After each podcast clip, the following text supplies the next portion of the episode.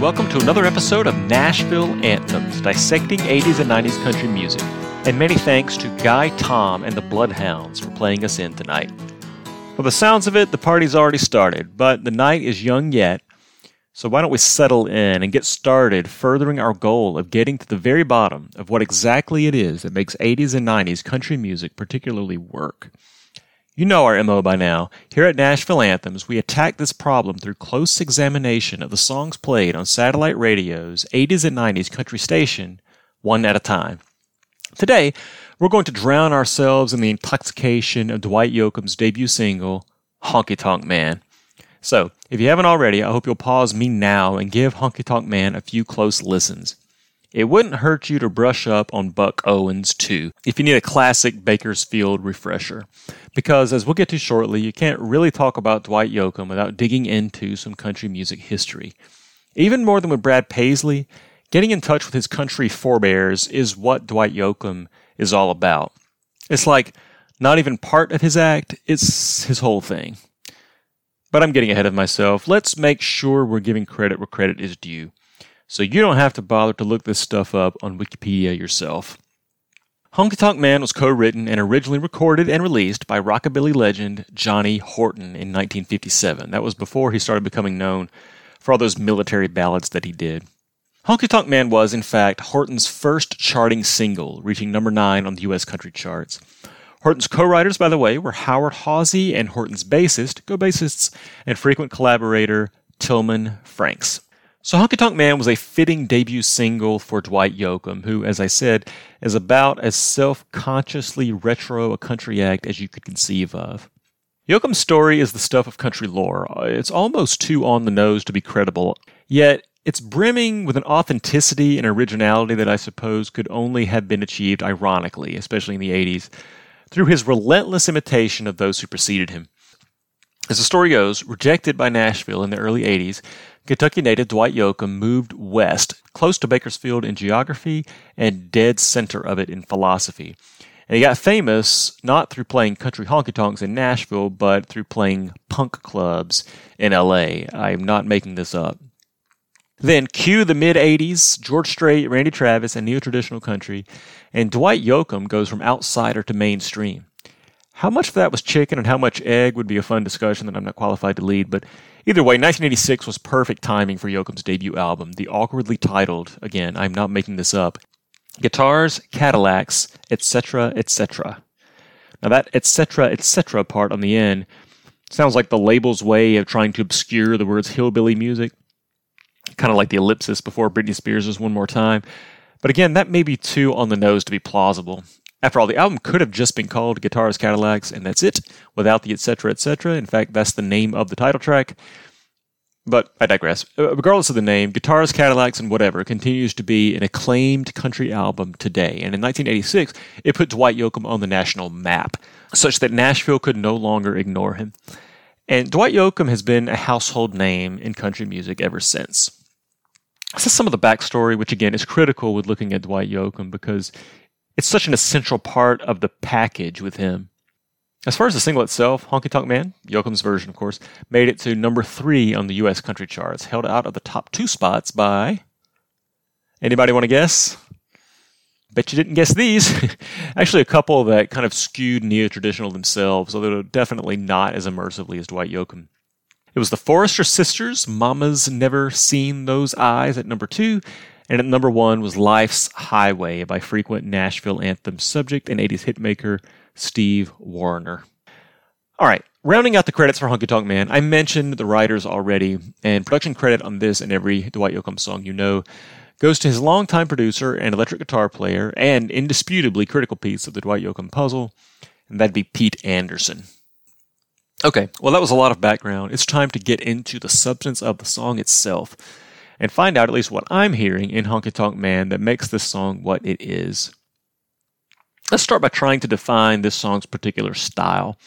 Because in this case, the style is inseparable from the substance. The style is the song. Let's start more concrete and get more abstract. One thing we can definitely say is that Honky Tonk Man is in our old friend E blues, something we have run into numerous times before on Nashville anthems, key examples including Foster and Lloyd's Crazy Over You. It's Child, Brooks and Dunn's Boot Scootin' Boogie, and one in which we deep dived on why blues works so well in the key of E, Joe Diffie's Third Rock from the Sun. And Rodeo was E blues adjacent, by the way. So, all versions of Honky Tonk Man that I'm aware of are in the key of E, including obviously Dwight Yoakam's and Johnny Horton's original. And they really have to be, or either the guitar has to be retuned or played with a capo, and neither of those really are going to work quite right on the bends on that low E string that this song has. Again, dig up the Third Rock from the Sun episode if you're not sure why that is.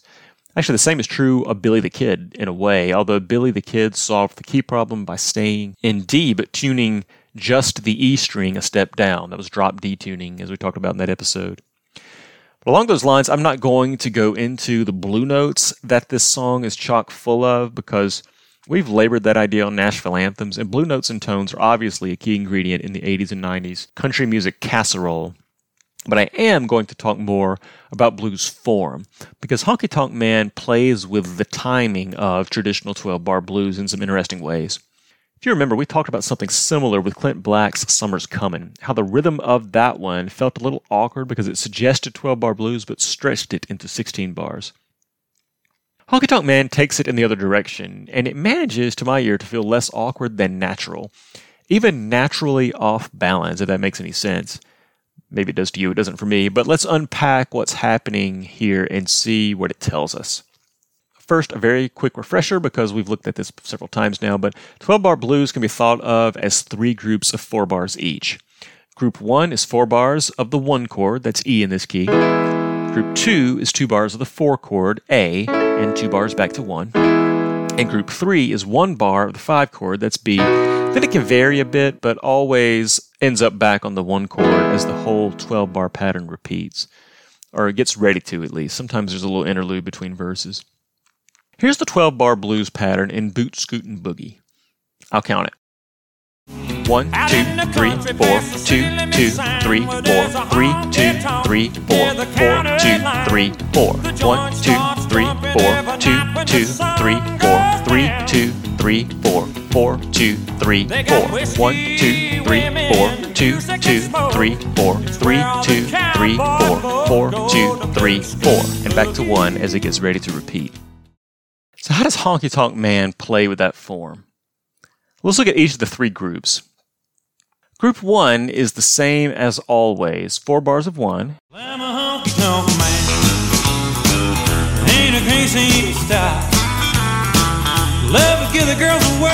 Then group 2 starts to mix it up. It's 12 bars of the 4 chord, but the second of those two bars is only two beats long before going back to 1 for two bars. It's like this 1, 2, 3, 4, 1, 2, 1, 2, 3, 4, 1, 2, 3, 4. Then group three mixes it up even more. And you can count this a couple of different ways, but I hear it as four bars of alternating four beats and two beats each, like this. So it's four beats of five, then two more beats of five, then four beats of one, then two more beats of one. Huh? All right, let's count it out. One, two, three, four. One, two, one, two, three, four. One, two. Then back to one for a two bar interlude. So here's the whole thing. One, two, three, four, two, two, three, four, three, two, three, four, four, two, three, four, one, two, three, four, one, two, one, two, three, four, one, two, three, four, one, two, three, four, one, two, one, two, three, four, one, two, one on the interlude as it gets ready to repeat. Okay, that's a mouthful, but you didn't need to follow all of that to get the idea. The point is that Honky Tonk Man takes the traditional 12 bar blues form and shortens a few of the bars in spots that don't feel completely unnatural and don't disrupt the 12 bar blues feel all that much, but do get you off balance for a second. And for what it's worth, Johnny Horton's original also plays with 12 bar blues timing in similar though not identical ways to Yoakam's cover. I love to give the girls a whirl to the music of an old jukebox, but when my money's all gone, I'm on the so that kind of tells you this off balance approach to the timing is inherent in the DNA of this song, even if the particular manifestation can vary. And this gets into some of what we talked about with the particular swing vibe and Garth Brooks' slurred vocals and Long Neck Bottle, a song that owes a lot overall to Honky Tonk Man. We talked in that episode how swing helps that song feel both dancey and wobbly, unsteady, intoxicated. Well, Honky Tonk Man even amps that effect up because it's also in swing, but even takes the standard 12 bar blues, and particularly the 4 4 bars within it, and strips them of some of their symmetry, such that there are places in this chorus where you're not sure where beat one is.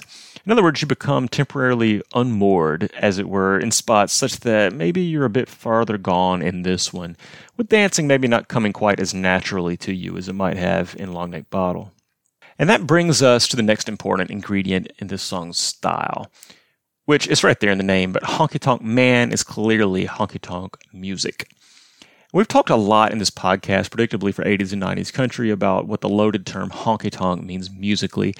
And it can be related to the lyrical content of the song, as it clearly is here, and it was in Long Neck Bottle and quintessentially in Boot Scootin' Boogie, as we discussed, but it doesn't have to be. It's really more about the music itself. It's in the instruments. Usually it is two out of three of steel guitar, fiddle, and barroom piano, as is the case in Honky Tonk Man. And it's in the vocal delivery, and that's best illustrated by example. There are a lot of places we could go here, but the quintessential honky tonker is Hank Williams. Listen to Williams's vocals, then listen to Yoakam's on Honky Tonk Man. Came in last night at half past ten. That baby of mine wouldn't let me in, so move it on over. Move it on over. Move it on over. Move it on over. Move over, little dog, cause the big dog's moving in. I'm a honky tonk man, and I can't seem to stop.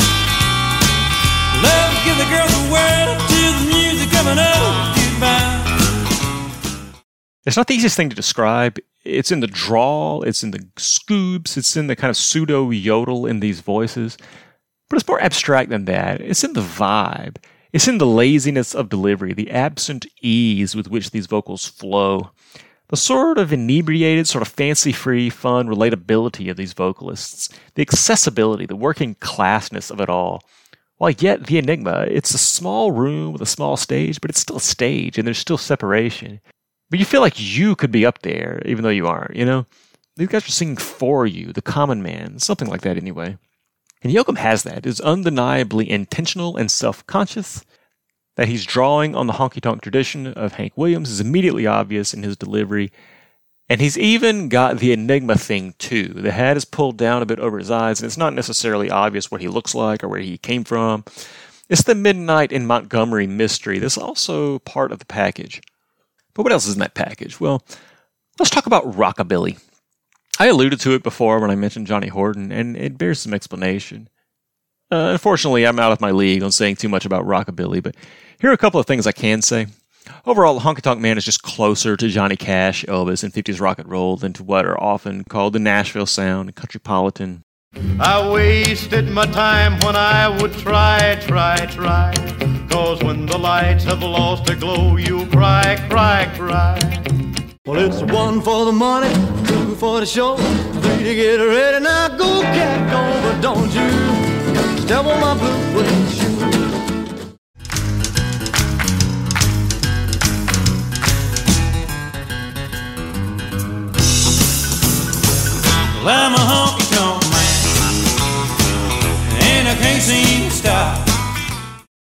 talked about this a lot with Crazy Over You, another self consciously retro song, the connective tissue between like 50s rock and roll and 80s country music.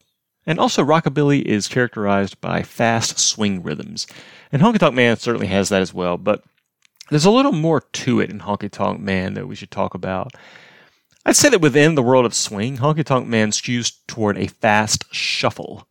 The idea of a shuffle isn't something we've really talked about before here, so it may be good to get into it a bit.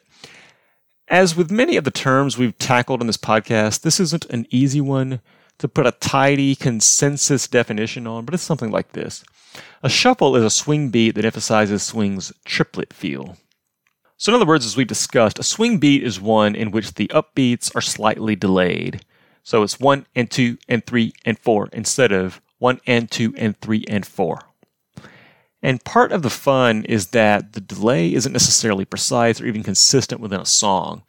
But with a shuffle, the upbeat is consistent and precisely placed two thirds of the way toward the next beat. So many of you are familiar with triplets in music. A triplet is three evenly spaced notes in the space where two normally go. It's usually enunciated like triplet, triplet, triplet, triplet. But leave off the second little subbeat of that, the second syllable, and you've got a swing beat. It's triplet, triplet, triplet, triplet.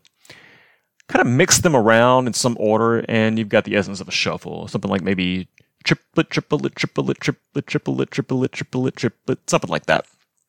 The snare drum intro of Bob Dylan's Rainy Day Women number 12 and 35 is a good place to hear what I'm talking about. So, listen to Honky Tonk Man and see if you hear the same sort of shuffle that I'm feeling. I'm a honky tonk man, and I can't seem to stop. Love to give the girls a whirl to the music of an old. Okay, finally, and honestly, where we could have gone up front on the question of style and really just said it all, Honky Tonk Man is an example of 1950s and 60s Bakersfield style country music. And if you want to talk loaded terms, I definitely just threw one out there. I invite you to do some private homework on the Bakersfield sound because it's rich and fascinating. I'll also invite you to listen to the several Cocaine and Rhinestones episodes on Buck Owens, which are some of that show's best, in my opinion, if you really want to dig into the Bakersfield history. But I'll try to sum it up, especially as it relates to Dwight Yoakam and Honky Tonk Man. We're talking about the brand of country music that sprung up literally in Bakersfield, California, where all those Okies from Muskogee settled back during the Depression and the Dust Bowl. It's characterized by all the things that define honky tonk music, plus those rockabilly roots, and with a particular emphasis on rhythm and backbeat. We talked about the concept of backbeat in the Linda episode, if you want a refresher. But the two key figures of Bakersfield are Merle Haggard and the aforementioned legend, and frankly, the man I could have saved a bunch of time now by just getting straight to, and that's Buck Owens. I don't think anyone is going to argue with me on this point, but I'm serious when I say if you have another perspective, I want to hear it. But I boldly claim that Dwight Yoakam is essentially Buck Owens Redux. There are specific things we can point to here, so let's do that. But in the end, I think it's just a matter of listening. But the most obvious concrete connective tissue between Owens and Yoakam is that both leaned heavily on a sideman who sang the single harmony vocal, the high harmony, above the melody and played electric guitar. That was the legendary Don Rich for Buck Owens, and for Dwight Yoakam, it was the producer I credited earlier, Pete Anderson. And Anderson's bluesy electric guitar on Honky Tonk Man is specifically worth highlighting. I'm a honky tonk man, and I can't seem to stop. Love give the girls a whirl to the music of an old. Here's a little from Don Rich, too, for good measure.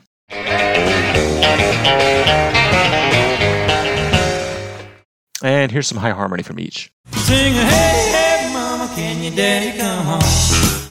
Hello, trouble, trouble, trouble, welcome home. Now, these connections are by no means coincidences. Yoakam was not coy about his influences. He wanted to bring Bakersfield back, and arguably, post 1986 country music shows that in large part, that's just what he did. And, the strands of influence around all this are thicker, longer, and more entangled than we can get into here. Because Bakersfield was itself retro, right? I mean, there's a reason this all sounds like Hank Williams, and there's also a reason much of neo traditional country music that followed in Yoakam's initial wake sounds a lot like this, too. It's part of the richness of history that seems to be baked right into 80s and 90s country music. And I think we'll get more and more of this as we keep going. But right now, let's just enjoy listening. Ladies and gentlemen, Buck Owens, parts one and two.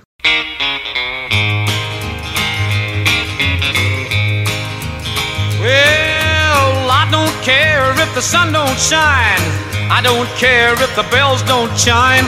Just as long as you love me.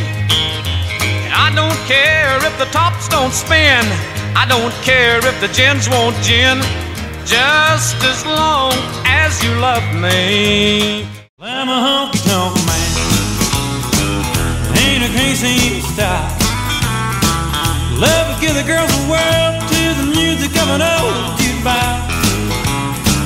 When my money's all gone, I'm on the telephone singing, Hey, hey, mama, can your daddy come home?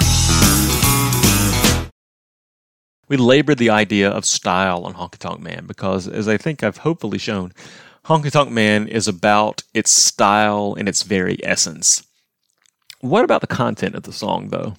Well, spoiler alert, even in the content, this song will not be straying far from the honky tonks of Bakersfield. Because, and in this, it's a perfect follow up to our last episode on Soon. We have in Honky Tonk Man the male version of that low class celebration I talked about with Tanya Tucker. Long Neck Bottle is also a perfect example of this, and of course, Friends in Low Places is the ultimate example. In Honky Tonk Man, we have another celebration of the lovable eh, loser. Like in Long Neck Bottle, this man is evidently powerless, at least on the home front. Actually, on the honky tonk front too, at least ultimately, because not only can he not seem to stop honky tonking, can't seem to get the bottle to let go of his hand, but also the end of the oft repeated chorus of Honky Tonk Man describes a man who is broke and begging for permission to return home. There is a contrast there. There's a sense in which he is, at least initially, king of the dance floor in this song while he's out carousing and womanizing, but that hook is the punchline. This guy's not a fun and fancy free bachelor. He's a married man with a home life. Reality calls him, or I guess he calls reality, when he runs out of money and finds himself dethroned. So there's definitely a celebration of the honky tonk lifestyle in this song. There's no hint of anything else in the verses, as a matter of fact, but you do get that sort of twist or specific ironic spin in the chorus that probably, if anything, makes the song all the more relatable. So it's very similar to Long Neck Bottle in theme and perspective. It's not Friends in Low Places, at least not Garth Brooks' version, where the humiliated redneck gets the last laugh, and it's not Neon Moon, which trades light-hearted partying and dancing for brooding, depressed solo consumption. Maybe it's the other side of I'm going to hire a wino to decorate our home. Remember how the perspective of that song was that of the woman back home? Sort of. It was actually the perspective of the woman back home as told by the carousing man. And as a result, the tone of the song was really not that clear.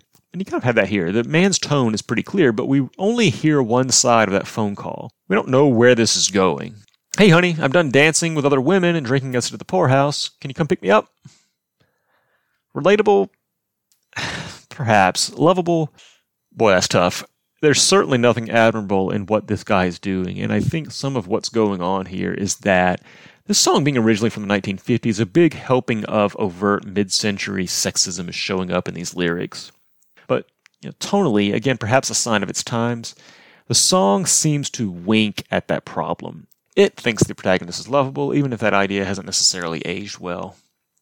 But here's a good time to point back what we talked about regarding Tanya Tucker's Soon.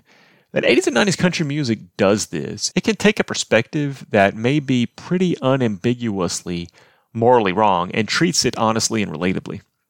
Now, I would overplay that idea here. I think age and gender do hurt this song's relatability, but it's no less infectious for all that. Honky Tonk Man is everything that makes Bakersfield honky tonk timeless and great, even if you have to hold your nose a bit to swallow it all the way down. So, with that, ladies and gentlemen, it's closing time. Let's do last call on Honky Tonk Man while I pull up satellite radio's 80s and 90s country station and find out what song we'll be drinking down on our next episode of Nashville Anthems. We're going to be hanging out with David Lee Murphy and the Party Crowd. I look forward to getting to that one with you in two weeks. In the meantime, you know the drill. Find Nashville Anthems on Instagram or Facebook. Let's have a conversation. And don't forget to tell a friend about us. Thanks for listening. I'll see you next time. I gotta go. I think I hear the phone ringing.